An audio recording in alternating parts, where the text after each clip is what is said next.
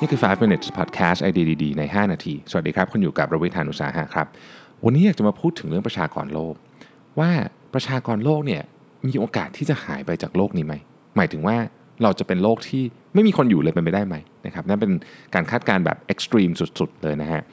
คืออย่างนี้ถ้าพูดถึงเรื่องประชากรโลกเนี่ย ถ้าคุณอ่านในสื่อทั่วๆไปเราจะเห็นว่าประชากรโลกเนี่ยมันเพิ่มมีแนวโน้มจะเพิ่มขึ้นตลอดนะครับถึงแม้ว่าเราจะบอกว่าอัตราการเกิดน้อยลงก็ตาม แต่ประชากรโลกเนี่ยก็มีการคาดการณ์ว่าจะเพิ่มขึ้น อย่างในปี 2050เนี่ยมีการคาดการณ์ว่าจะมีประมาณ 9,000 ล้านคนนะครับในปี 2100นะจะมี 11,000 ล้านคนนี่คือตัวเลขจาก UN นะครับไม่ใช่ตัวเลขแบบมาโมโมซัวๆเนาะเพราะฉะนั้นเราก็ดูทุกคนก็รับรู้เรื่องนี้กันอยู่นะฮะแต่ว่ามี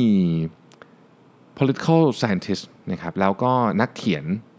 นักข่าวของแคนาดาสองคนบอกว่ามันอาจจะไม่ใช่อย่างนั้นนะครับเขาก็เลยไปทำ research เดินทางไปทั่วโลกเลยนะครับสองคนนี้ชื่อจอห์น อิบบิตสันนะครับกับดาร์เรลบริกเกอร์สองคนนี้เนี่ย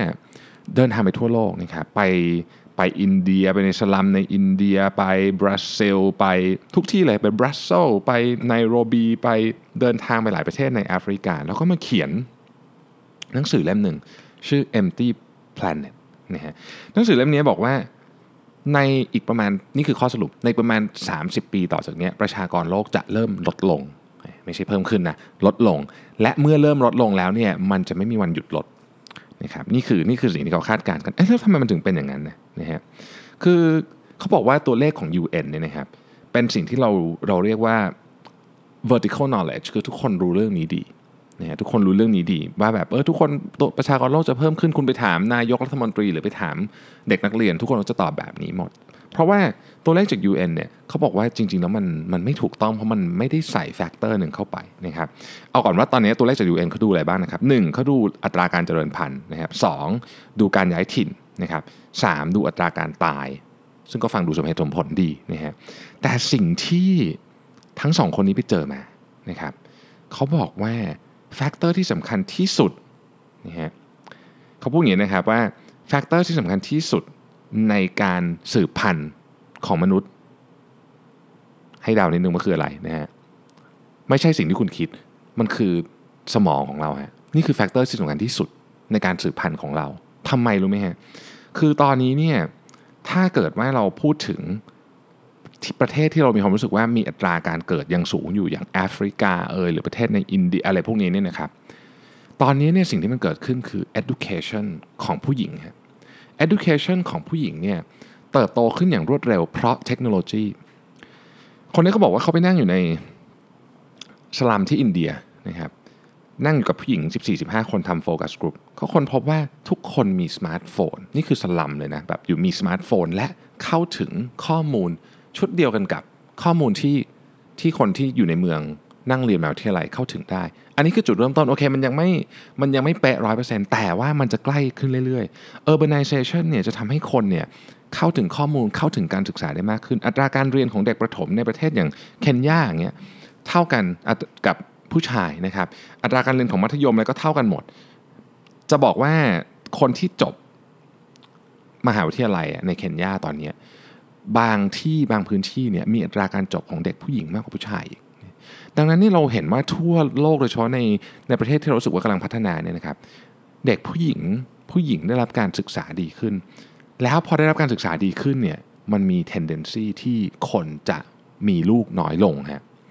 อัตราการเพิ่มของการศึกษาของผู้หญิงเนี่ยคือ factor ที่สำคัญที่สุดและเร็วมากด้วยเร็วกว่าทุกคนคาดการณ์ไว้ factor นี้ไม่ถูก